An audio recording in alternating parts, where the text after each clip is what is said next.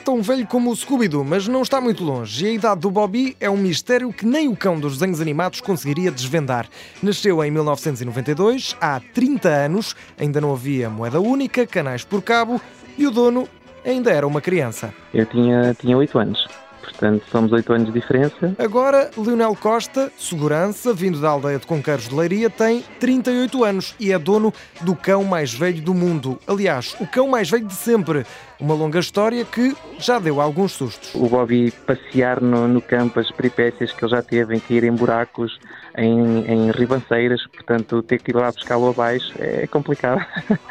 De vez em quando ele ia dar as voltinhas dele com os amigos dele e ficava um, dois dias sem aparecer em casa. Ia com os amigos passear, com os amigos ou com as amigas, porque fica a dúvida.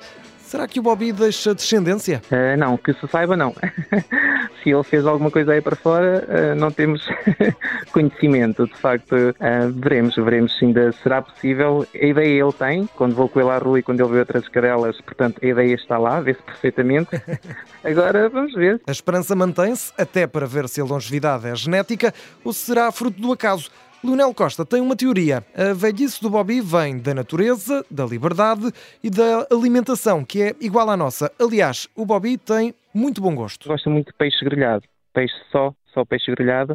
Uh, É se esperto, um bocado dourada, sim, sim, o Bobby adora. com um bocadinho de azeite é uma maravilha. E se o segredo é uma dourada com fio de azeite, então venha ela para que o Bobby fique por cá mais anos. Principalmente por um motivo, e esse é o maior mistério que os cães nos trouxeram. Um mistério que nem o Scooby-Doo poderia resolver. É um cão que representa também familiares que já partiram. Em, posso nomear o meu pai, o meu irmão, por exemplo, os meus avós. Um, olhar para o Bobby é lembrar tudo isso. Portanto, o Bobby é, é uma junção de, de muitas coisas que só nós, família, que conseguimos eh, perceber.